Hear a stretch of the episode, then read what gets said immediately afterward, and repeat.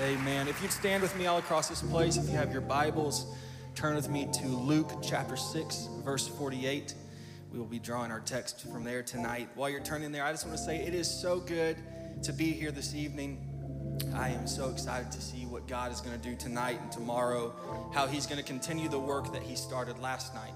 Because I genuinely believe in my spirit that what happened last night was not just meant for last night but God is going to continue the work and bring it through tomorrow night, and He's going to do some very special things in this house before this meeting concludes. If you believe that, say amen. Before I begin, I'd like to just give honor to Pastor Bland. Thank you for the invitation to Brother Fosdick. Uh, thank you so much for all of your hard work and your effort in making this event happen. To every volunteer, every staff member of the sanctuary, thank you because we know without you, events like this are not possible. And I think I speak for every student here. We are glad that we are having a meeting this weekend. Amen. And I'm also incredibly honored tonight to share this pulpit with a man that I respect greatly, who I have gotten to spend a lot of time in the classroom with, Brother Chrestman. I honor you. And I thank you for your influence, not only on my life, but on the lives of countless apostolic young people who are going to be the future ministers of the United Pentecostal Church International. I honor you tonight. Luke chapter 6, verse 48. If you've got it, say amen. If you're reading on the screen, say I'm cheating. That's what I thought. He is like a man building a house who dug deep and laid the foundation on the rock. And when the flood arose, the stream beat vehemently against that house and could not shake it, for it was founded on the rock. For a few short moments tonight, I just want to preach to you about a foundation you can build on. Look at somebody and say, I'm building. You can be seated. Brother Avan, I tell you what, you keep playing that organ, I might have to preach a little bit. I'm telling you, that's a good way to get a preacher going. I've only got 10 minutes, so you're gonna have to, you're gonna have to chill out a little bit. That's great. During my life, I've been able to be on various different construction sites, and through that time, I've even got to help build some of those buildings. And one thing, Pastor Bland, that I've learned in the process of building a structure is that one of the most vital parts of the entire building is the foundation. I've learned that a building is only as secure as its foundation allows it to be. Therefore, there must be a great emphasis placed in the engineering process on the foundation. Here's what an engineer had to say about the importance of a strong foundation. He said, The strength of a building lies in its foundation. The main purpose of the foundation is to hold the structure above it and to keep it upright. On the contrary, a poorly constructed foundation can be dangerous not only to the occupants, but to the neighborhood around it. With high rise buildings touching the sky these days, it has become all the more important to have, watch what he says here. I'm pretty sure he's a preacher on the side. He said, It's all the more important to have powerful foundations. Therefore, it is highly essential to consider the quality of construction. He goes on and says, A foundation plays three major roles in the building of a structure. The first and most basic is that its job is to support the weight and the load of the entire building. The second is that a good and strong foundation keeps the building standing while the occupants of the building are kept safe from calamities such as earthquakes, floods, natural disasters, etc.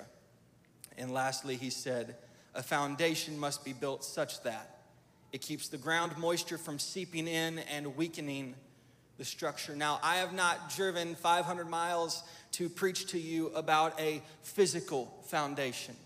I have come tonight with one purpose and one purpose only, and that is to emphasize the importance of building a spiritual foundation. Not with concrete or steel, but with prayer, fasting, and the reading of God's word. So, young person, that in 25 years, should the Lord tarry, when a storm comes up in your life so large that it seems to blot out the light of the sun, when there's a situation that you're facing that seems like it's gonna kill you, when it feels like the walls are closing in, they're beginning to crumble when the voice of the enemy seems to be shouting and say that there's no way out, that you're not gonna make it, that you can't do it, that you don't have what it takes, that it's done and that it's over. I'm preaching you, to you tonight about building a foundation so in those moments you can be confident because knowing that you have a strong foundation set in the ground, you can rest assured that in those moments God is gonna speak to you and say, no matter how dark it seems, though you can't see the way out, though you can't see what I'm doing right now, though weeping endures for a night, joy is coming in the morning. My friend, I announce to you tonight, dawn is about to break in your life. I need you to understand that building the foundation is hard, it is not easy. You're gonna have to get dirty. You are going to have to put the effort in. You're gonna have to dig this thing out for yourself because nobody else can do it for you. Your pastor can't do it for you. Your parents, your bishop, the preacher that you look at online, the, your boyfriend, your girlfriend, your husband, your wife, nobody can do this thing except you and you are going to encounter some roots that have begun to grow for quite some time, and you're gonna have to rip those out. It's not easy. It requires dedication. It requires a ruthless tenacity that no matter what I encounter in this process, no matter what stands in my way, it will not stop me from building a foundation for my life to rest on. There are only two outcomes as the musicians make their way. You can either be the man who built his house on the sand because that was easier. And when the storm came and the flood arose and the stream beat vehemently against that house, it washed it away as if it was never there in the first place. Or you can be like the man who built his house on the rock, the one who put the effort in, the one who decided, I don't care what my friends do. I don't care what any other influence in my life says or does. I am going to put the effort in and build a foundation that no matter what storm hell throws at me, I will not bow to the weight of this world because my foundation is set in stone. That man did not fall because his foundation was set on the rock. And this might sound hard, I don't mean it to be, but if you just want to play games, then that's fine. If you just want to go from youth camp to youth camp and service to service and youth conference to youth conference, that's fine and that's your prerogative. If you're just chasing the spiritual high, it won't last. But if that's what you choose to do for your life, that's on you. But as for me, I am going to build a foundation. I am going to put the work in right now so that when the storms of life do come, and the enemy begins to fight me, and I feel like I don't have anywhere else to go, I do not have to fear because I know that the greater is He who is in me than He that is in the world. I don't have to run to a God that I don't know because I'm running to my Father who I speak to person, commit ourselves to building a foundation that will get us through the hell that Satan wants to throw at you. You have to make up in your mind no matter what situation arises, no matter the crisis, no matter the problem at home, no matter the chaos or the dysfunction or the hurt that's in your life, I'm gonna build a foundation that I am not determined by what other people say I am. Yeah. I am not called because I am qualified. I am qualified because I am called. If you want victory tonight, I wish there'd be one person who'd be honest enough to raise your hands to heaven and say, I'm facing something. I don't know how I'm gonna get through it. I need God to show up. I need victory in my life. Good news, they're about to sing about victory. If you need something, if you've got an issue in your life and you don't know how it's gonna work out, I invite you to this altar right now to claim your victory because I promise you, if you take one step forward in faith, God will meet you where you're at. So, right now, all across this place, lift your hands and begin to cry out for that victory because I promise your victory is in this room tonight.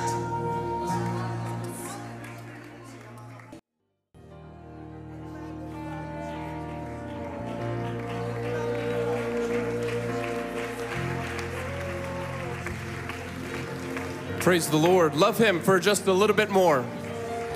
Are you thankful for everything He's done in your life?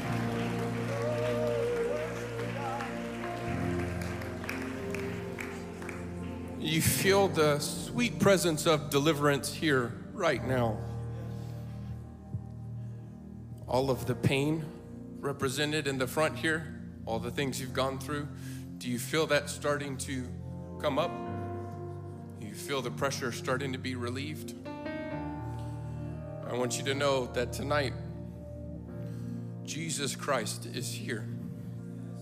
And there is nothing that cannot be mended. when his hands are involved.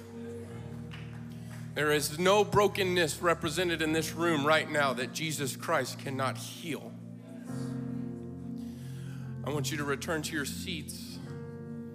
We've got to cover a lot of ground, but I want you to know that Jesus is ready to work in your situation, your life right now.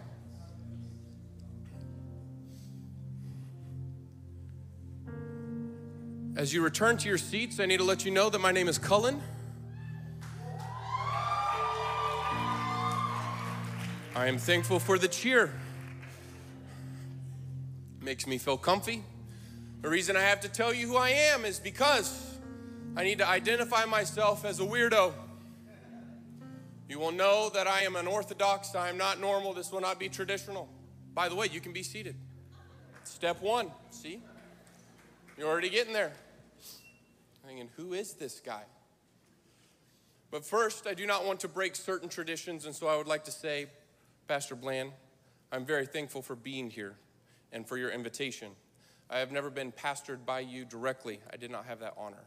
But I wanted to let you know that your words in the classroom have pastored me for years. And I'm very thankful for your integrity and what you do in the kingdom of God. And Brother Kirk, what a powerful word from somebody who has lived it. I'm proud of you. Good man.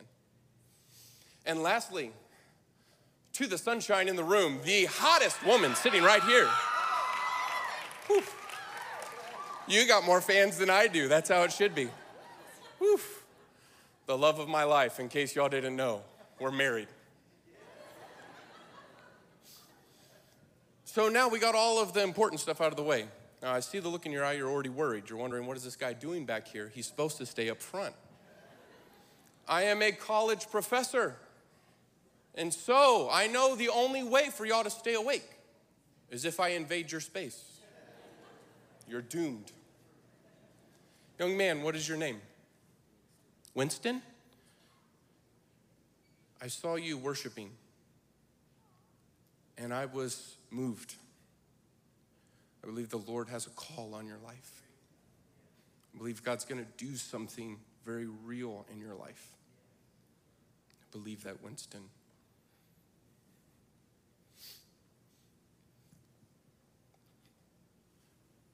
I have a very important message to talk to you about today, and that is witchcraft. But before we get into witchcraft, we need to have a little bit of fun. And so, I want you to turn to your neighbor, and I need you to tell them you are a minister. Tell them, mean it. Look them right in the eye. Tell them, you are a minister.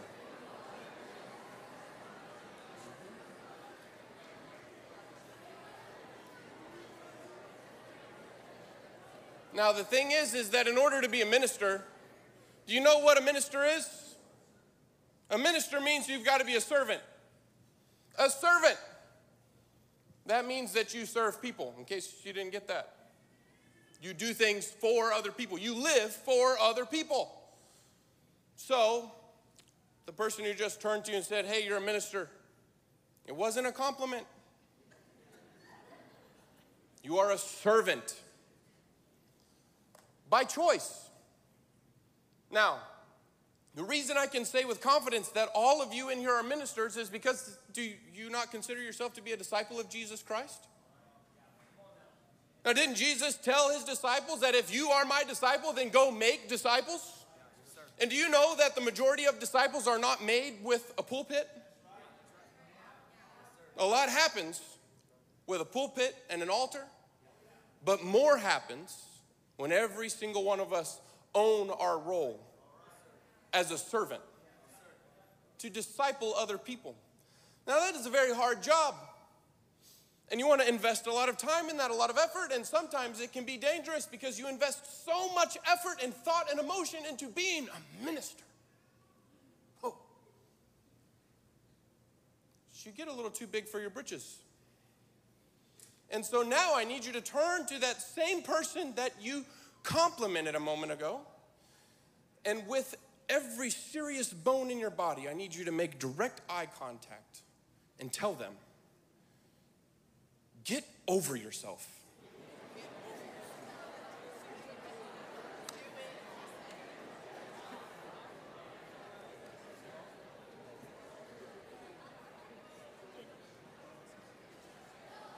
Just get over yourself.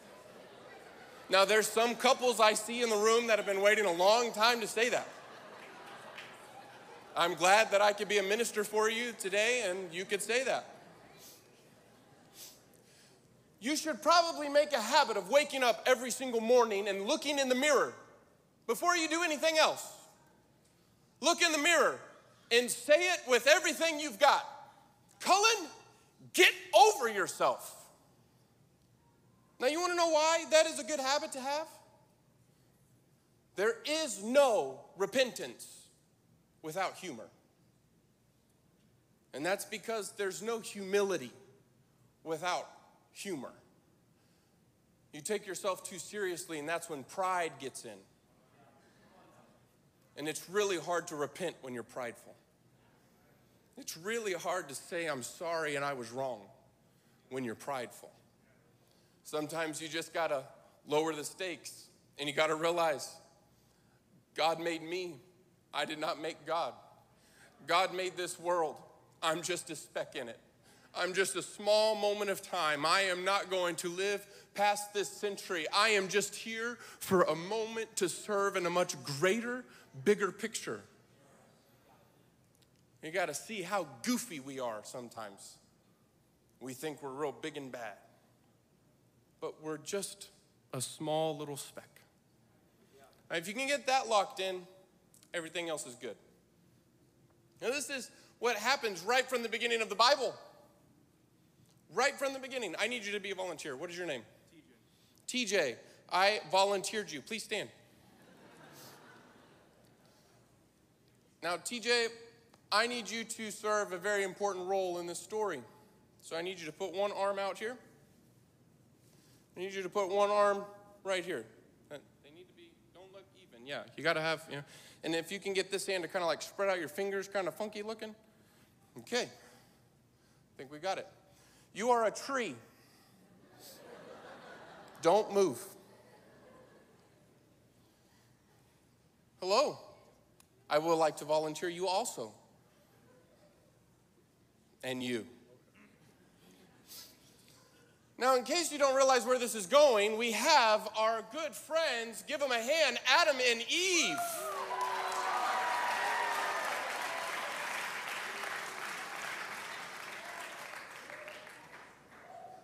And don't worry, Adam and Eve, they didn't really have a choice either.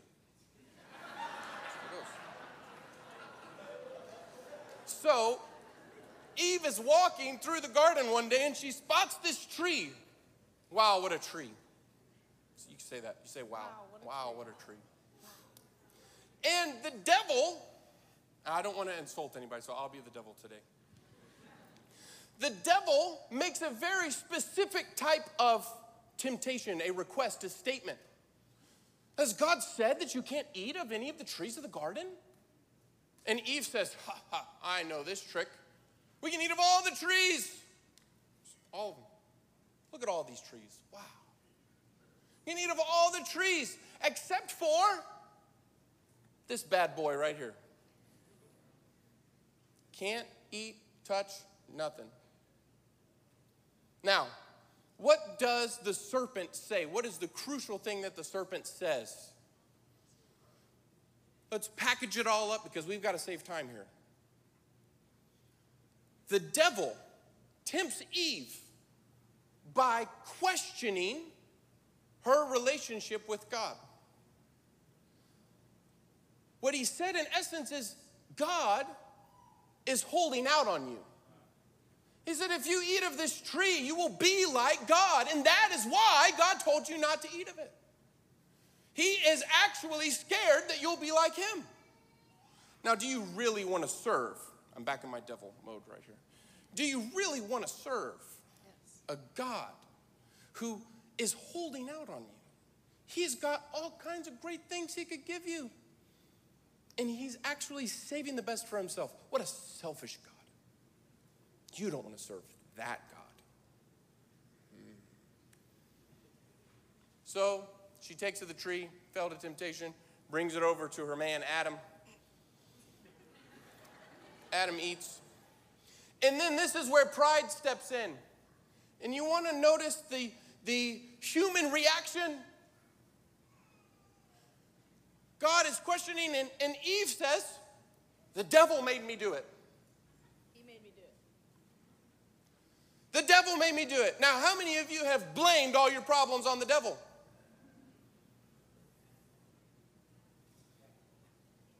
But also, you ever notice what Adam says? He says, The woman that you gave me.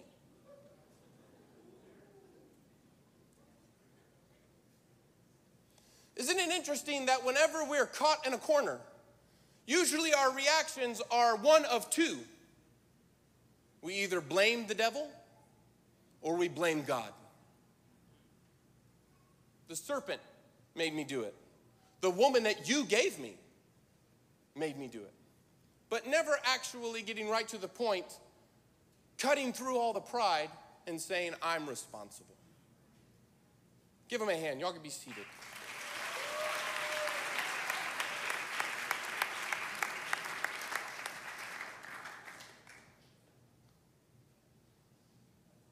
What you just witnessed, very simple form, is idolatry. It doesn't matter the category. It can be, you can make a sin out of almost anything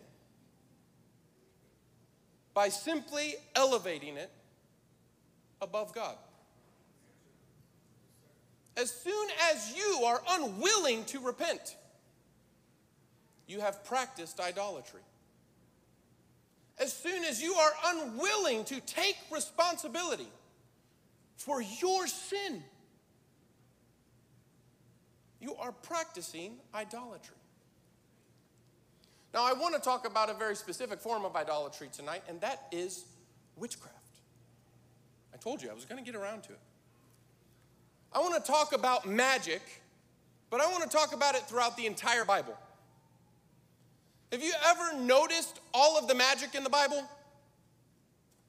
Maybe you need to read some more. There's a lot of magic in the Bible. Hocus pocus type of stuff, bippity boppity boo. There is magic. The Witch of Endor, you ever heard of the Witch of Endor? It's in there. Now, I've got to say, how many in here have been filled with the Holy Ghost? Okay, a good number of you. I love doing this kind of thing, Pastor. Whenever you get people to raise their hand and then they're trapped. You've been filled with the Holy Ghost. Do you realize how weird that is? I'm not, I'm not questioning the authority of God and how wonderful it is. But do you realize that you threw your hands in the air and started speaking in a language you did not know? Have you ever thought about how odd that is? Something supernatural, meaning not natural. Now, the reason I have to point this out is because we are Bible believers, yes? That is why we believe that you should receive the Holy Ghost. It is for everybody. So we read that and we experience it, and it's a wonderful thing. But if we are going to read just portions, we may be in danger.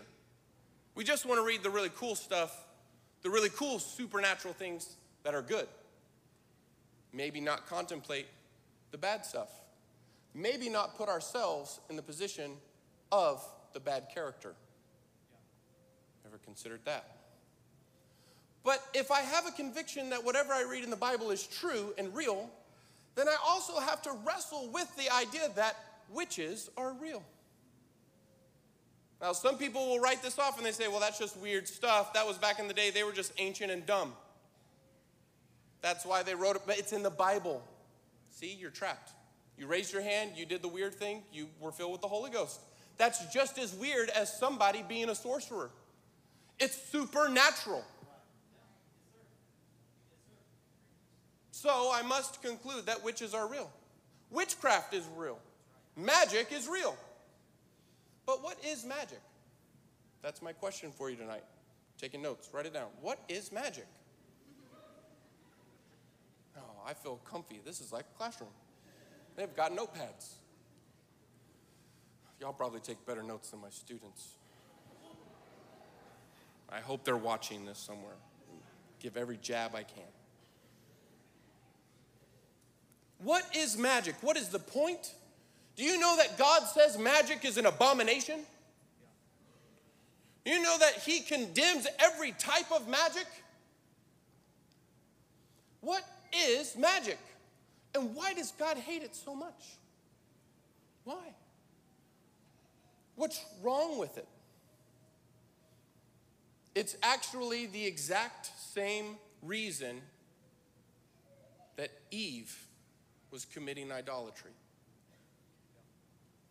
Anything that you do to try to bypass submission to God could be categorized as witchcraft. Anything that you do to try to shortcut God and His will in your life, that's witchcraft. You can take anything that is good, you can take anything that is wonderful, anything that God created, and you can corrupt it simply by using it for your own gain out of the will of God. There are good things in the world that can become evil if you're using them to bypass God. Do you know that even using the name of Jesus can be wrong? This is in Acts. The seven sons of Sceva, they think it's just a magic trick. They think it's just a formula. We want to kick you out by Jesus, whom Paul preaches. Hoorah. And the devils look and they say, We don't know you. We know Jesus and we know Paul. I don't know who you think you are. They should have had a friend that was looking over at him and saying, Get over yourself. That's what they needed in that time. They needed a little bit of humility to stop and wonder is this a power that we should treat with care, submission, and relationship? See, the only way you're going to be fulfilled in life, this is the lie that everybody tells you in the world. Find fulfillment here, find healing here, find purpose here. The only way you're going to actually find all of that is in submission to the will of God. That is the only way you are going to find any of that is doing what He desires at the time He desires. And so we like to think of ourselves in this Western world as really intelligent people. We have completely explained away magic and all the witchcraft. We have done away with it. It's not a problem for us because we know science. We can explain everything. But could it be that there are some in here right now that are practicing witchcraft in the way that the Bible describes? What would modern Western witchcraft look like? What would it look like for a sorcerer to be walking among us in these days? What, is, what does that look like? It's not somebody with a pointy hat, it's not somebody with a wand. It's somebody who finds their fullness and their wholeness in addiction rather than God. It's somebody who finds the healing for the abuse that happened in their life in a drug instead of in submission to God. Now, I'm about to rip off a really big band aid. And the reason I feel the Lord doing this is because I'm not going to hold back because the world is not holding back on all of you right now. The world is not holding back on you at all. There are many of you in here right now that have been abused physically, verbally. There are those in here right now that have stumbled along the way and they have found their way into pornography addiction, found their way into some kind of drug addiction. Maybe you just hide that vape device in your pocket. Maybe nobody knows about it. Maybe you just accept whatever label the school will give you so that you can get some more prescription drugs to actually numb yourself to growing and dealing with the pain in your life. Maybe you have decided to settle these things by displaying your body. Maybe you were not loved. And so your magic is the affirmation you get when you post for other people to praise and to see. Maybe it's the release that you actually get when you go home and you cut.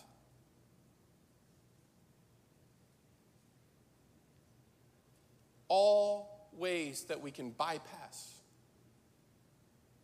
a real healing. Do you know that the crazy thing of the story of Adam and Eve is that there's no indication that God was ever holding out on them. There's no indication that God was ever holding anything back. It was a complete lie from the enemy. He actually had a second tree, the tree of life. And that's what he wanted to give them. You notice there wasn't any rules about that one. Just about the tree of knowledge of good and evil. And when humans made their dumb mistake, you notice what God does? He goes and gets a guard dog, a real big angel. And he says, Watch the door Make sure they don't go in there and eat of the tree of life. Why? Because while the world may lie to you, the Lord does not want you to be stuck in your brokenness for all eternity. There are things that have happened to you. And if we're not careful, we sometimes build up our suffering because we're trying to satisfy, we want some kind of justice. We promote our suffering and we promote our pain because we want it to be validated, because something was done to us. But if you celebrate your suffering, and if you praise your suffering, what are you actually doing? Are you being healed? Are you being validated? Or are you simply practicing idolatry?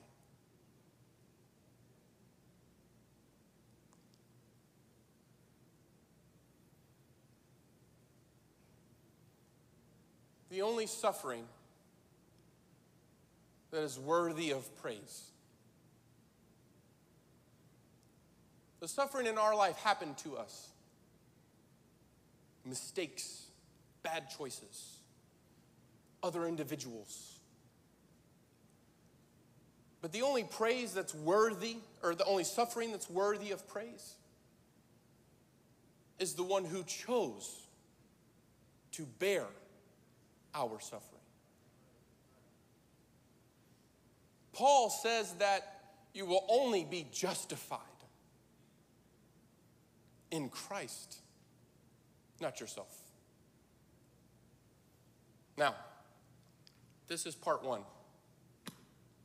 I just preached an entire message. But before we move on, I need to pull together some things And I need us to pray because I was serious about what I had you tell your neighbor, and that is that you are a minister.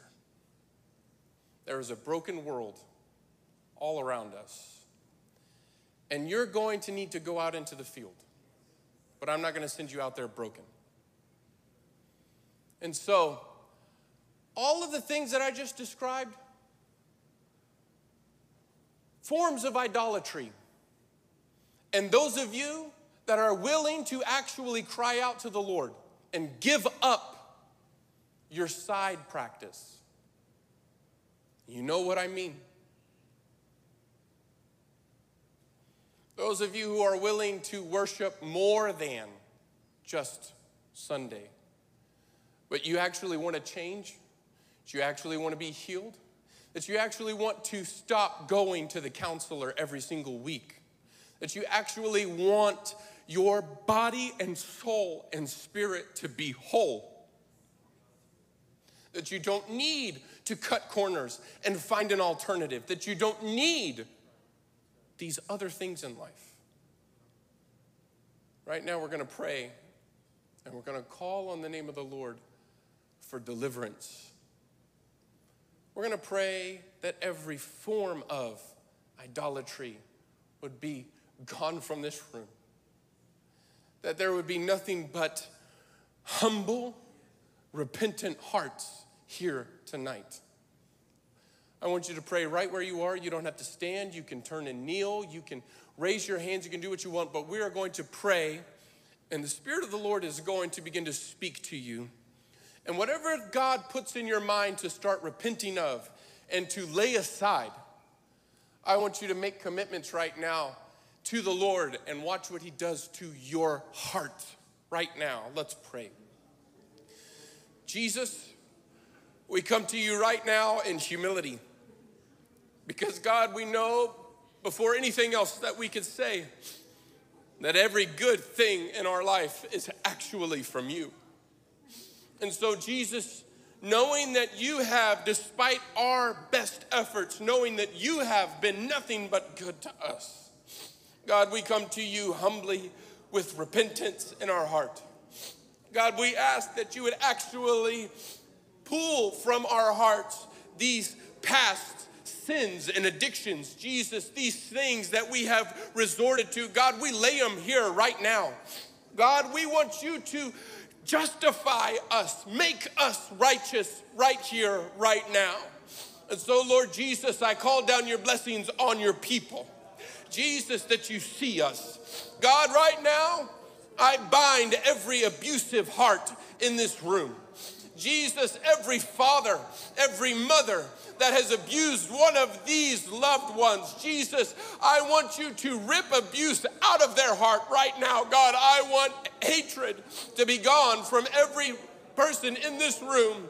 Jesus, we bind addiction of every kind. Jesus, we bind the temptation for any type of drug, for any type of high, any type of low. Jesus, any kind of pornography. In the name of Jesus, we bind it right now. Jesus, we bind anxiety. We will not be crippled by any kind of pressure because of a glass house put on us by social media. Jesus, we bind depression right now. Jesus, that there will not be any kind of suicidal thoughts. There will not be any kind of self harm among these loved ones. Jesus, right now we cry out to you. Let their hearts be healed. Jesus, let their hearts be healed.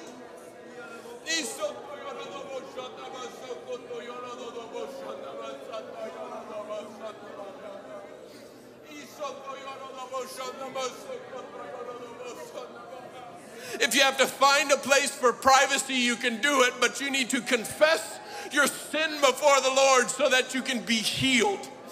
You need to find a place where you can be free with the Lord right now and confess.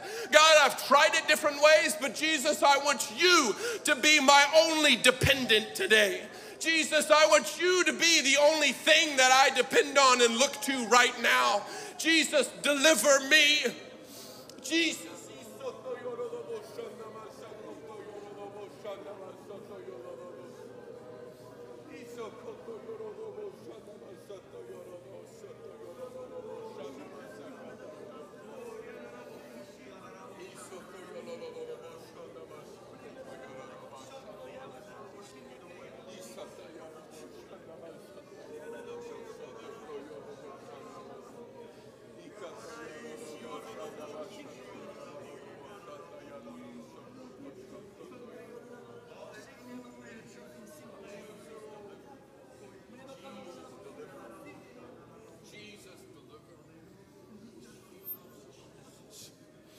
We're going to follow the will of the Lord right now. And I am not trying to stifle anything, and repentance can continue to happen right now as we talk. I am not bothered. You can cry out to the Lord as we continue here. But I need to get to my text. So,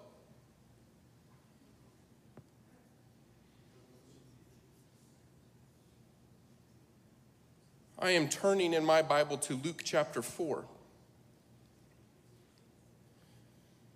Verse 14, it says, Then Jesus returned in the power of the Spirit to Galilee, and news of him went out through all the surrounding region. And he taught in their synagogues, being glorified by all. So he came to Nazareth, where he had been brought up. And as his custom was, he went into the synagogue on the Sabbath day and stood up to read.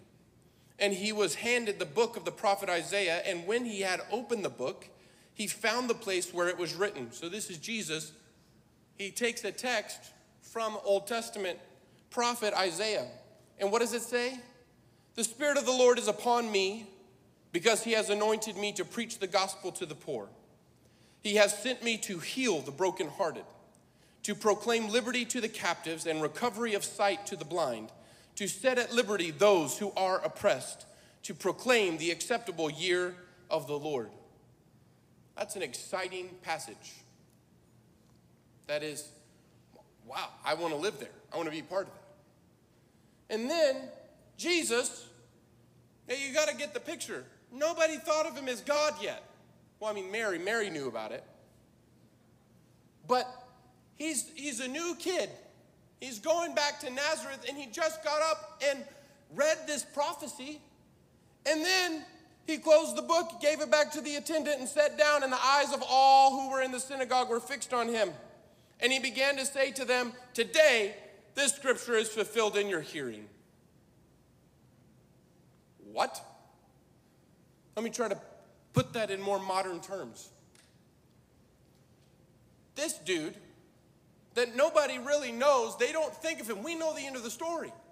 They don't think of him as God. They don't know that he is God incarnate. And he just got up and read a prophecy. That's nice. He read a prophecy about the future, the Messiah. Cool. But then he gets down and he says, That's me. Now, what would y'all's reaction be to anybody in this room right now that got up and said, I'm the Messiah?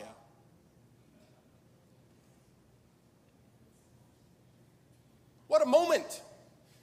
He kicks off his ministry. But think about it. He says, Today, today, this is fulfilled. Today, this is fulfilled.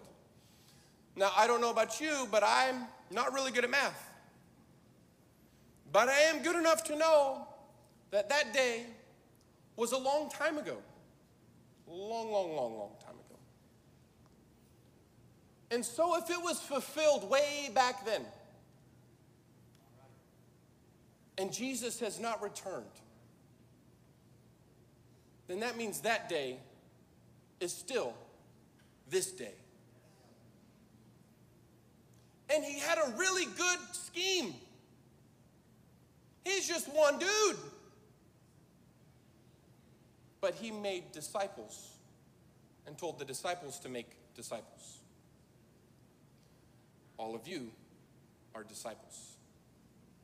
So now I want you to turn to the person next to you. This is a restart. I you say, You are a minister. You are a minister.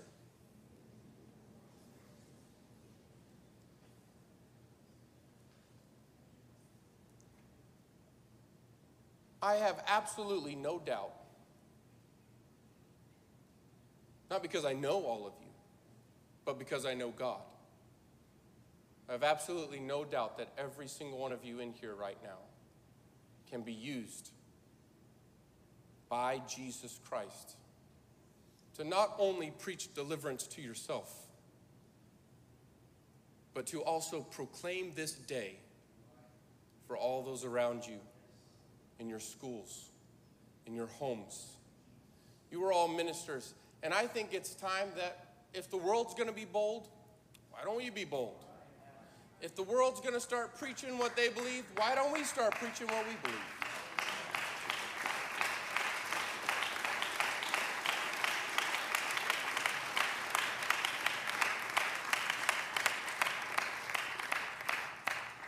What is your name? Jeffney? It's nice to meet you. I want you to know that the Lord has a calling on your life. Now, I don't know if you've ever thought about it. I don't know if you've ever considered it. And I don't know what kind of life you've had up to this moment.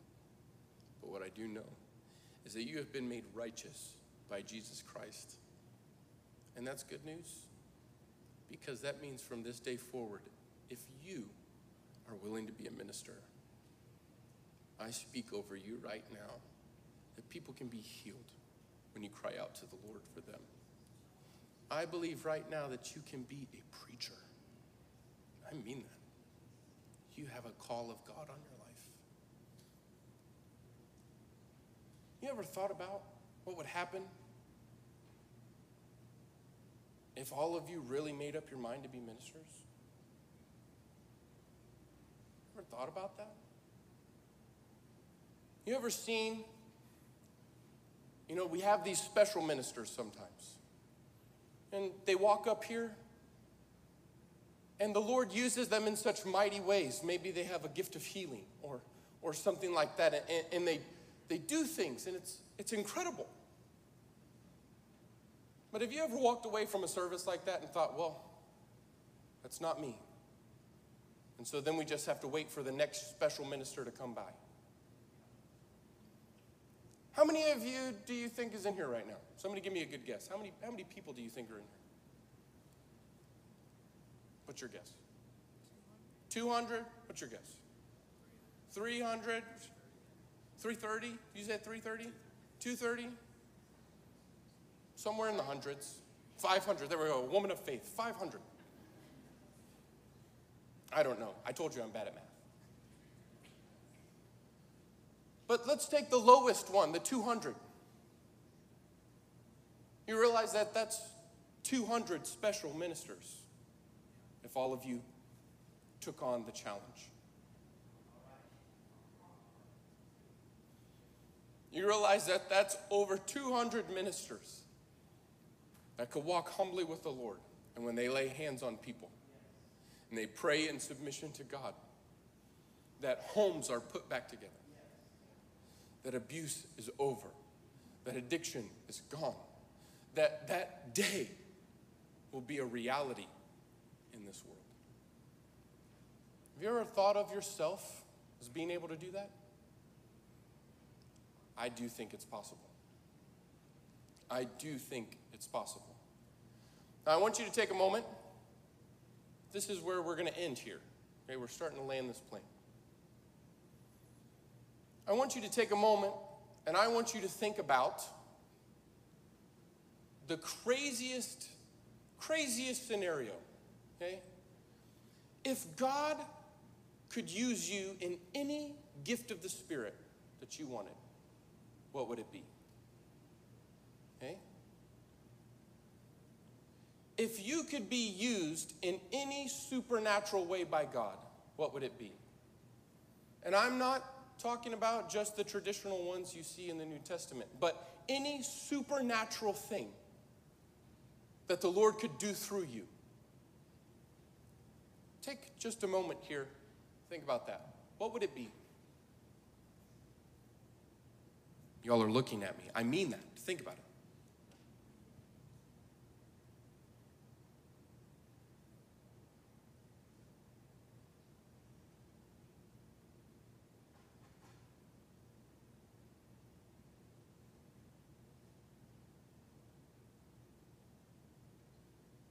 What kind of special minister would you be?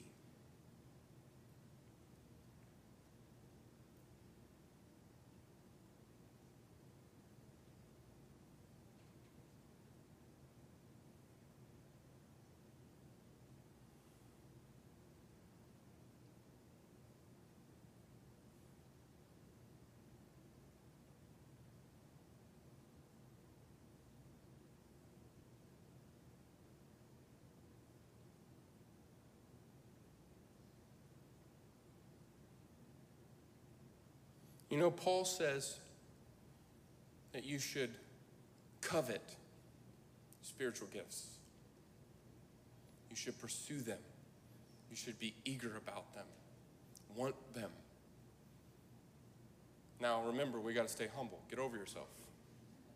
If you're going to want supernatural power, it can't be about you.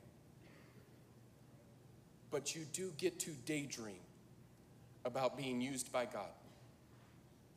You do get to do that. To think, what would it be like if God used me in that way?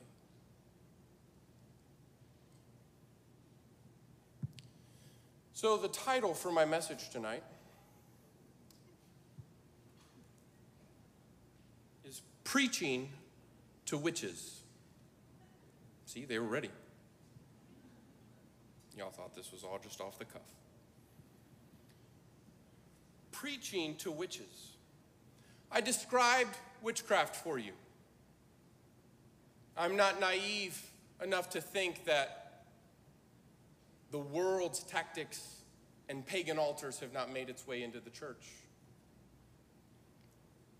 We've got to repent and we've got to be delivered. But more importantly, we've got to preach. We live in a world full of idolatry, and we live in a world full of all kinds of evil practices, all kinds of alternatives, all kinds of second options to God. And they're all broken systems. All of you have friends that aren't here right now. All of you have friends that you go to school with. All of you have friends that you have talked with them about the things that have happened to them and in their house and the things that they're struggling with in an ongoing way. They are suffering from the idolatry in our world. And so you got to preach to them. You. I'm not just using you as a leader. You've got to preach to them. Now, that can be very intimidating. There was a young minister that Paul said the same thing to. So I want to read to you from 2 Timothy chapter 3. And just check out how weird this is. It sounds just like our world today. Just think about it. 2 Timothy chapter 3. But know this that in the last days perilous times will come.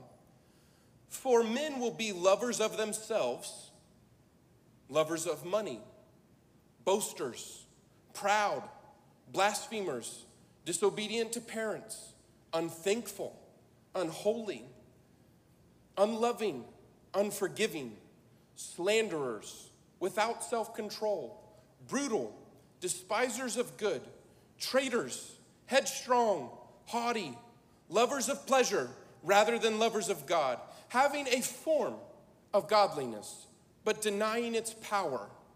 And from such people, this is what he's telling the young minister from such people, Turn away. For of this sort are those who creep into households and make captive of gullible women, loaded down with sins, led away by various lusts, always learning and never able to come to the knowledge of the truth. Now, as Jannes and Jambres resisted Moses, those are the magicians in Pharaoh's court when Moses was going toe to toe with Pharaoh. Jannes and Jambres resisted Moses, so do these also resist the truth men of corrupt minds, disapproved concerning the faith, but they will progress no further, for their folly will be manifest to all, as theirs also was. So you think of Egypt, the power of God won over the power of the magicians. That's what Paul was saying. Verse 10 But you have carefully followed. Now say, That's me. It's me. We're talking to you. You're all young ministers. That's me. But you have carefully followed my doctrine, manner of life, purpose, faith, long suffering, love, perseverance, persecutions, afflictions, which happened to me at Antioch, at Iconium, at Lystra. What persecutions I endured, and out of them all the Lord delivered me. Ain't that good news? The Lord will deliver you out of your persecution. But evil men and impostors will grow worse and worse, deceiving and being deceived. But you must continue in the things which you have learned and been assured of, knowing from whom you have learned them. And that from childhood you have known the Holy Scriptures, which are able to make you wise for salvation through faith which is in Christ Jesus. All Scripture is given by inspiration of God and is profitable for doctrine, for reproof, for correction, for instruction in righteousness, that the man of God may be complete, thoroughly equipped for every good work. And here we go. I charge you, therefore, before God and the Lord Jesus Christ, who will judge the living and the dead at his appearing and his kingdom. Preach the word. Be ready in season and out of season. Convince, rebuke, exhort with all long suffering and teaching. For the time will come when they will not endure sound doctrine, but according to their own desires, because they have itching ears, they will heap up for themselves teachers, and they will turn their ears away from the truth and be turned aside to fables. But you be watchful in all things, endure afflictions, do the work of an evangelist, fulfill your ministry. What does all that mean? What is all of that? The world around you getting worse and worse and worse. It seems like there is a standoff between good and evil. You may be wondering what's happening. Where is God in all of this? It's okay, He's going to deliver in persecution. But what is the answer to all of the problems that you see around you? What is going to solve this in the world? Preach the word. Now, preaching, as I've said, is more than just the pulpit. Preaching is a life, preaching is a walk, preaching is a testimony of what the Lord has done in your life. And preaching has signs that follow. I want everybody to stand.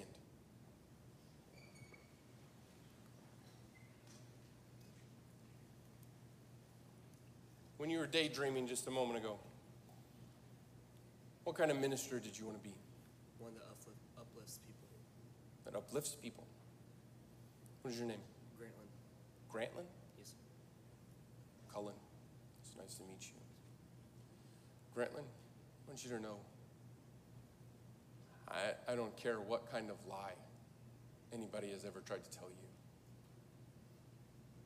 you. You have everything you need. You are equipped. You are ready to preach. And when you preach, the Spirit of the Lord is going to be with you as you approach any conversation in humility. And I believe that people are going to walk away from you with their hearts uplifted. More importantly, they're going to walk away with their hearts directed towards God because you're going to be a living testimony to them. I believe that. I want you to turn to the person next to you and I want you to ask them what kind of minister they want to be. What kind of gift of the Spirit do they want to be used in?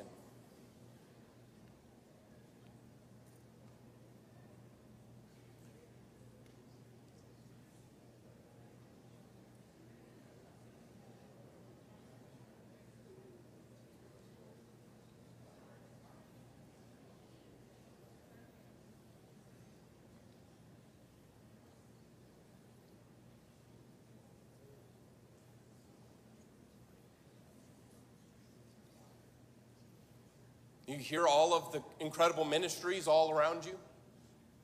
Do you realize the incredible force that is in this room, the, the hearts that can be used by God? I now want you to turn to that person, and if they need to keep sharing, they can. They can tell you, they can finish what their ministry is. But when they finish, I then want you to take them by the hand. And in faith, I want you to speak that ministry into existence in their life. I want you to tell them that they can. I want you to encourage your brother or sister right now. It could be a spiritual gift, it can be a certain kind of ministry. Whatever the case may be, I want you to speak faith into that ministry right now. Look them in the eye. Don't be bashful. Don't be scared to say it. The Lord's going to do things in your lives.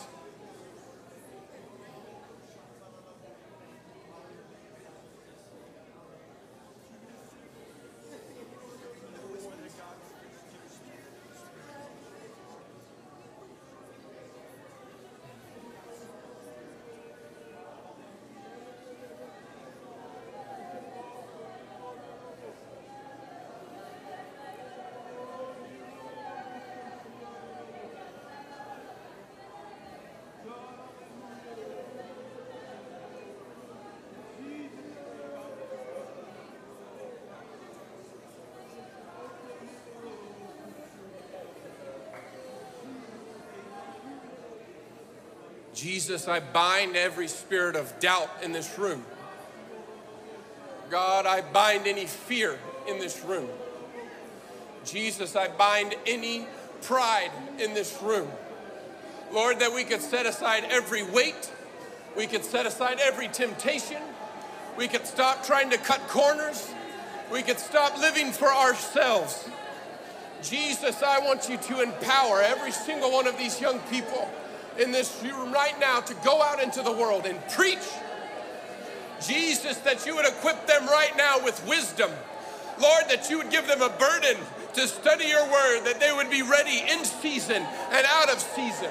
God, that they would be ready and bold and confident to speak, to rebuke, to exhort, to uplift, to show love, to live as a disciple, to make disciples, Jesus. God, that where they go right now, I speak that where they go, God, your presence is going to be with them. And Jesus, as your name is proclaimed by them, as you give them the power to preach and to speak with boldness, God, there are going to be those that are delivered in their ministry. There is not a single one of them in this room right now, God, that you have not blessed with a gift there is not a single one of them in this room right now, Lord, that you have not given a call to. And so, Jesus, we speak life into those callings right now. In a broken world full of idolatry, full of all kinds of corner cutting and witchcraft, Jesus, that there wouldn't be any second options with these young people. Jesus, we pray and we cry out to you, Jesus, that there would be only one way in this world, that they would preach only one way. Jesus' name, Jesus' name, Jesus' name.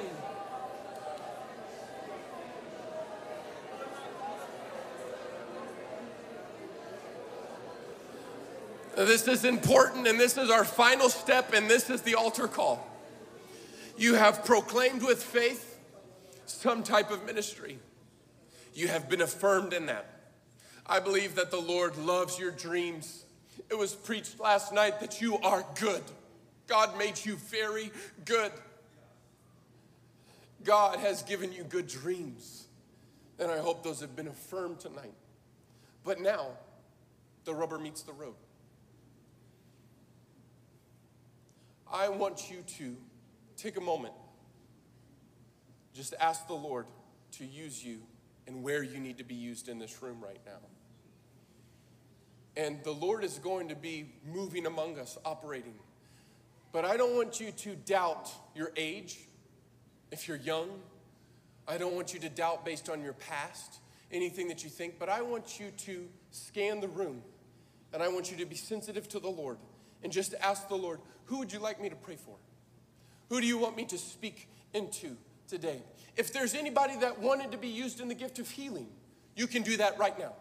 If there's anybody that wanted to be used in a gift of wisdom or knowledge, you can do that right now. If there's anybody that wanted to be used in the gift of tongues and interpretation, you can do that right now as we pray. There is not anything off limits in this room right now, and I say that with confidence. I'm watching, Brother Bland's watching, we've got other ministers in here. Nothing's gonna be crazy. You are free to be used by God, to go out in faith and be used in the things that you just said that you would love to be used in. Now, do you believe that?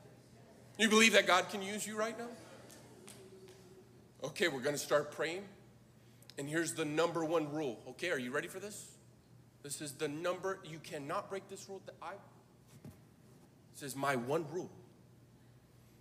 In this moment, as we begin to pray, you are not allowed to pray for yourself. You're not going to be used by God if your attention is only on you. Okay? If you really want to be used by God in this moment, if you really want to be a minister, you got to have your eyes on everybody else. So the one rule is you can't pray for yourself. Can you handle that? You all ready? Okay. You are free to move around this room. You don't have to stay where you are. Go where you want.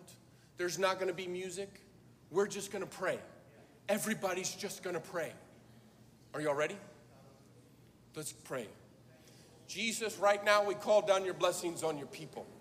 Jesus, I want you to begin to speak to every single one of these young men and women.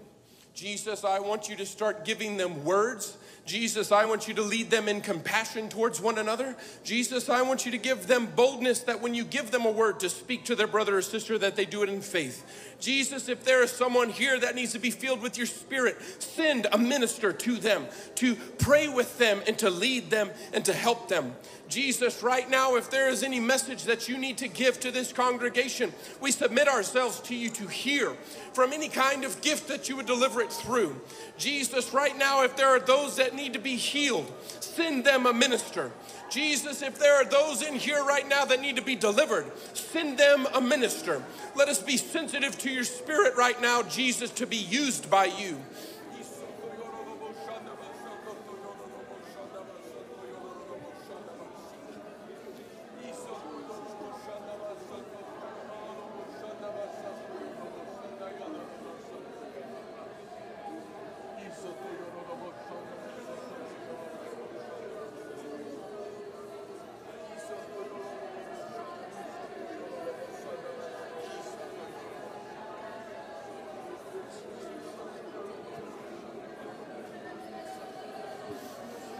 Don't be afraid to pray. Don't be afraid to put your hands on somebody's head and pray with faith and confidence. Don't be afraid to declare the name of the Lord over somebody. Your humility will show forth. We're not here to show off. We're here to be used by God for needs that need to be healed.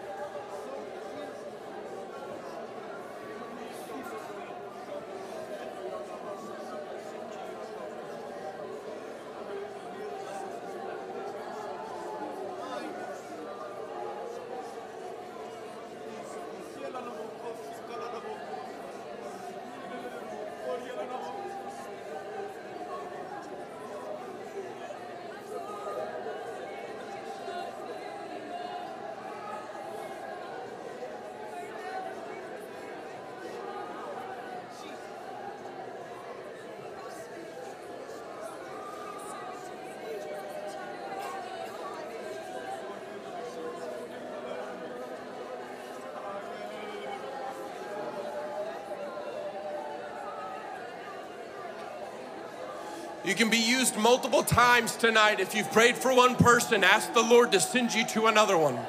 If you've prayed for one person, go pray for another person. Just continue to pray for one another. Let the Lord lead you to speak into one another's lives.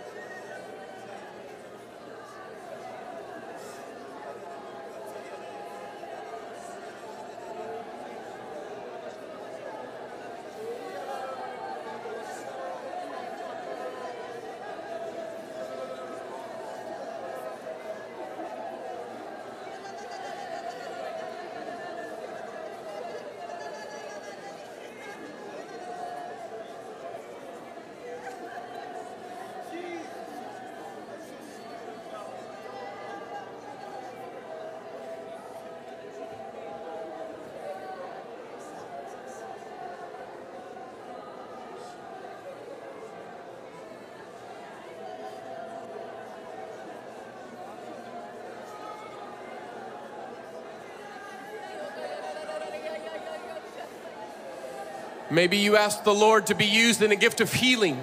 If you want to be a minister that is used by God in healing, I would like for you to come up to the front with me for just a moment. I would like to talk with you.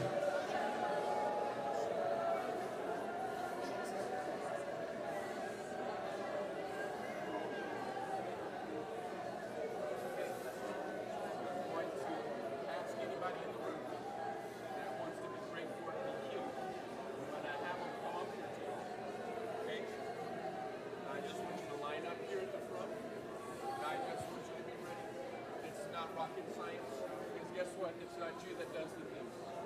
It's the power of God that heals people. All you're going to do is say, Lord, I'm willing. I'm just going to lay in. Very simple. All you got to do is put your hand on the forehead. Okay? Put their hand, your hand on the forehead and you pray in the name of Jesus. And there's, we're just going to trust in faith. Pray as you feel. Pray with the faith of God. Okay? Are y'all ready? You're going to line up. Go ahead and line up right all of these that are lining up right here at the front are wanting to be used in the gift of healing by God.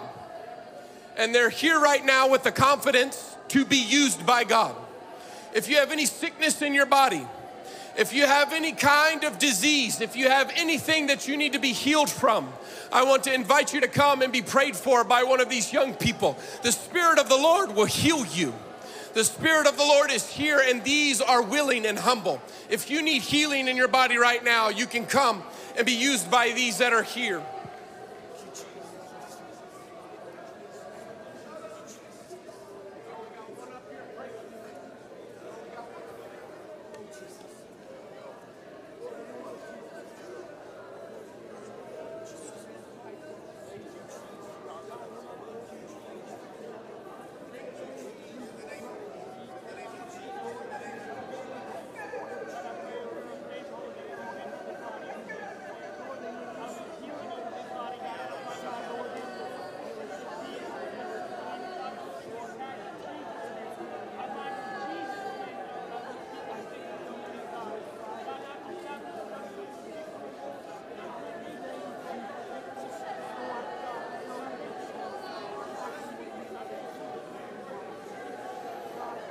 If you told the Lord that you wanted to be a minister that taught Bible studies, if you want to be a teacher, if you want to be somebody that opens up the word to the Lord, I want you to come meet me up here at the front on this side of the altar.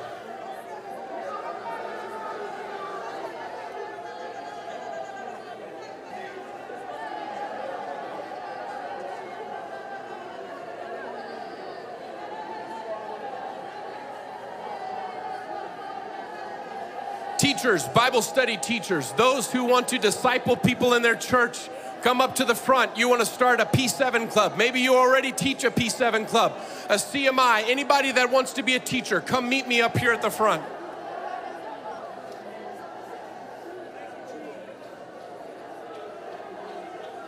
I want you all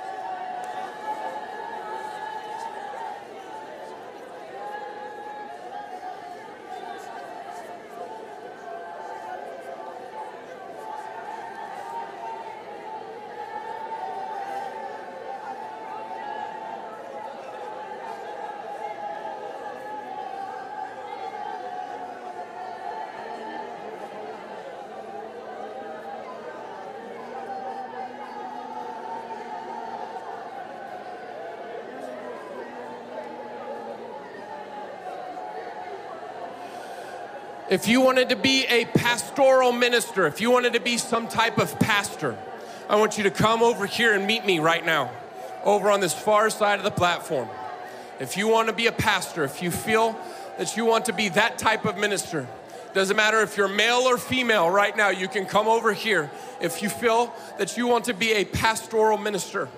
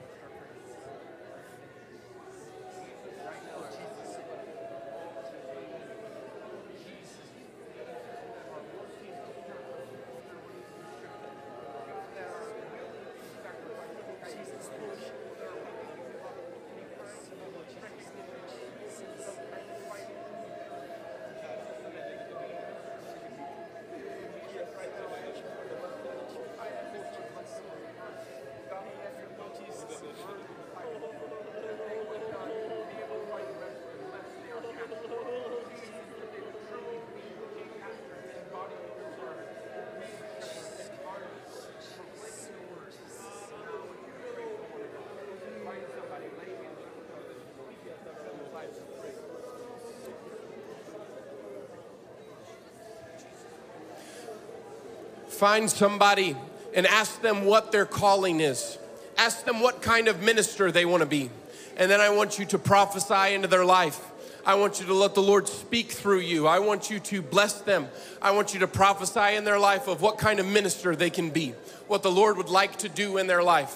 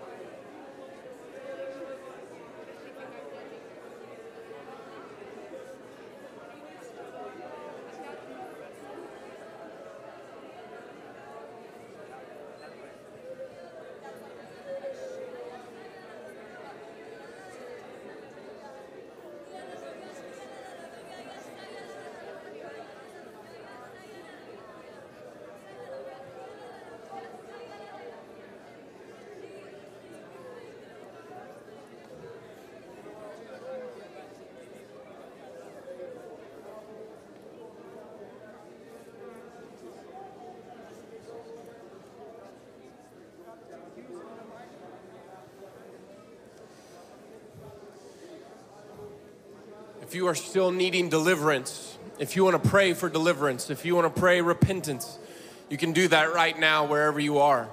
Find somebody to pray with. Continue to affirm one another in your callings. Continue to be used in those ministries that the Lord has laid on your heart. Don't be bashful, be bold, be confident that the Lord will use you. You are free to pray here as long as you want. You can continue to pray here as long as you want.